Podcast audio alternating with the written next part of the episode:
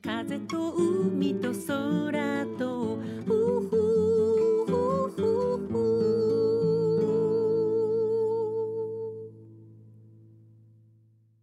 皆さんおはようございます。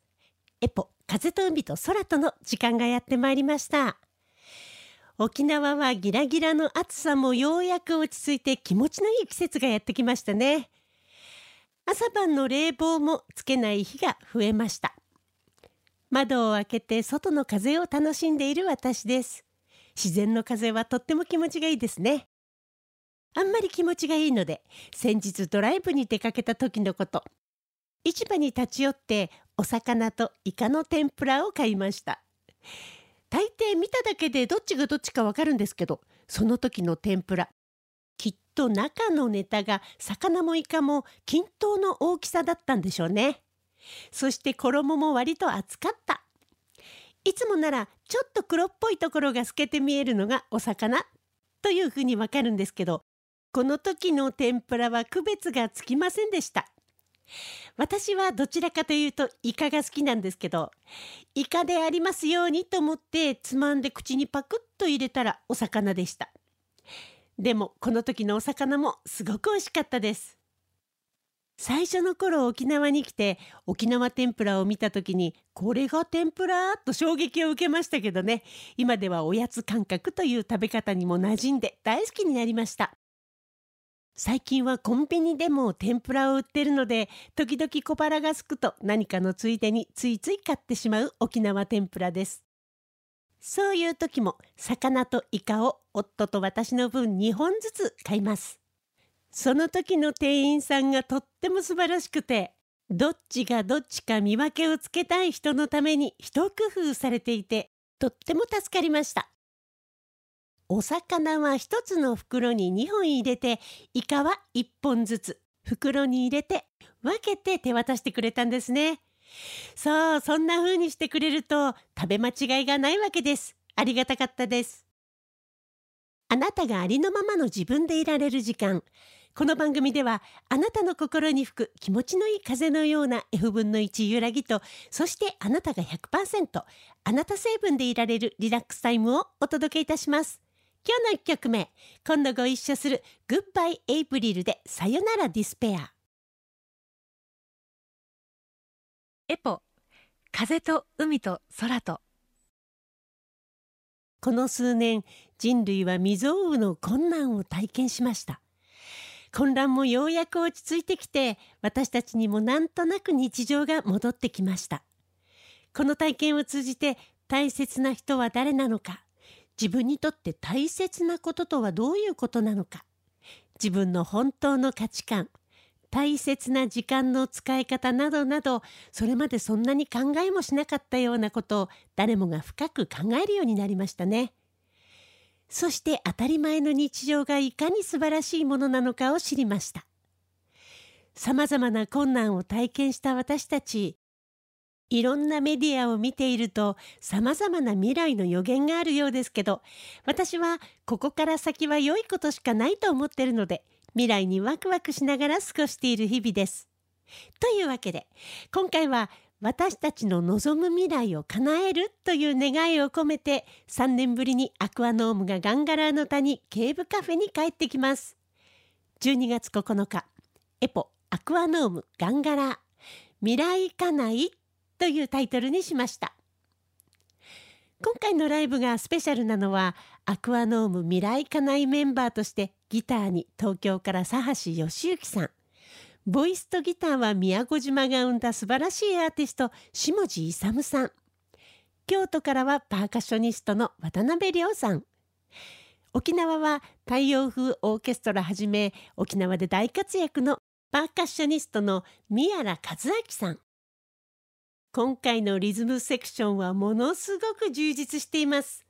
そして沖縄でのオリジナルメンバー県内在住のギターパーカッション宮田誠さん。北海道札幌から馬頭琴と喉歌に佐賀春彦さん。語り俳優の宮川雅彦。下地勇さんの特別な声がアクアノームの作品の中でどんな風に響き渡るのかそれもとても楽しみです。2万年かけて生まれた神秘の琉球石灰岩の洞窟。ここに鳴り響く皆さんの音はきっと私たちを美しい世界に導いてくれるはずです。2023年12月9日土曜日ガンガラーの谷ケーブカフェ。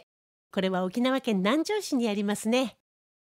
会場は18時30分開演は19時料金は前売りが5500円当日が6000円となっています。チケットは私のホームページの中にあるショップエポニカでも簡単予約できますよ。もう一つは E プラスでもお求めいただけます。出演ボーカルギターエポ。ギターパーカッション宮田誠。ベースドン久保田。パーカッション宮原和明。渡辺亮。馬頭琴のど歌佐賀春彦。ボーカルとギター下地勇。そしてギターに佐橋義行語り宮川雅彦。皆さんぜひお越しくださいね。次の曲です。アクアノームからエポで M エポ風と海と空と。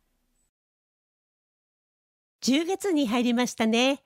少し早いですが来年の手帳を買いました。私はしばらくスマホやパソコンを手帳代わりにしてたんですけど実際に手で持って自分の文字で書き入れるという作業がちょっと新鮮に思えたからでした。ここに面白いデータがあります。コロナ禍の前と後で手書きをする量は増えたか減ったかというものです。増えたまたはどちらかというと増えたという方は21.9%この21.9%の人たちが手書きでスケジュールやメモを管理するようになったとのこと。私は日常的に詩にしたいことなんかは手書きでもスマホにも入れます。手書きの場合はなんだか止まらなくなっちゃう。今私はこのことをどう思ってるんだろうとかどう感じているんだろうとか手書きの方が心の中のことを吐き出しやすいような気がします。ペンを持つのでその時の筆圧で何でしょうね自分が気持ちを発散させているのかななんて想像したりもします。あと自分が書いたものを後から読むことで自分の心の中のことを整理しやすいようにも思います。手書きで未来の予定とかプランを書き入れるときちょっとワクワクしますよね。スマホとかパソコンではちょっとこの感じつかみにくいのはどうしてなのかなと思います。ちゃんと書いて文字に残すことでストレス解消になっているような気もします。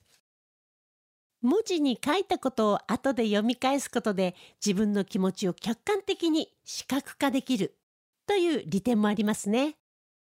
その時は少し感情から自分が離れているので冷静に物事を考えられている状態にあります。ここにちょっと面白い実験結果があります。スケジュールを手書きで書き留める方法として手書きで紙に書いた方が記録する時間が短い上に記憶にも残りやすいんですって。手書きは脳の脳活動にも何らかいい影響を与えるということなのかもね。あと手で何かを書いた子どもはその時学んだ情報をより多く覚えていただけではなくてデジタルでメモした人よりも多くのアイデアを出したという実験結果もあるみたい。心理学者の人の研究ではキーボードの入力と手で書くこととは脳の働きのパターンが異なるとも述べています。そして手書きが増えた人ほど時間の管理がうまくいっている人が多いのも手書きが人にとって良いという理由の一つのようです。私はこの秋から来年にかけて手書きの手帳をフル活用しようと思っています。脳の活動にも良いと聞いたらやっぱり使わない手はないですよね。物忘れも時々するようになってきたからいつでも自分が書いたものを見直して点検できたら仕事上のうっかりミスも減ってくることでしょう。次の曲です。時あさこさんで How Beautiful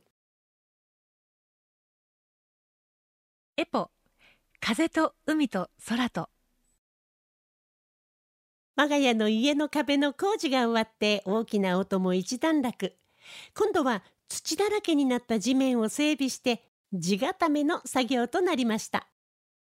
我が家の大家さんが本当に良い方でそのことも気にかけてくださり本当にありがたいです。さあそろそろお時間がやってまいりました。この番組では皆さんからの質問リクエストメッセージ時に番組でリスナーの方々とシェアしたいという方のお悩み相談などなど FM 沖縄のホームページまでどしどしお送りくださいね。今日最後の曲です。エポで遠い窓近い窓。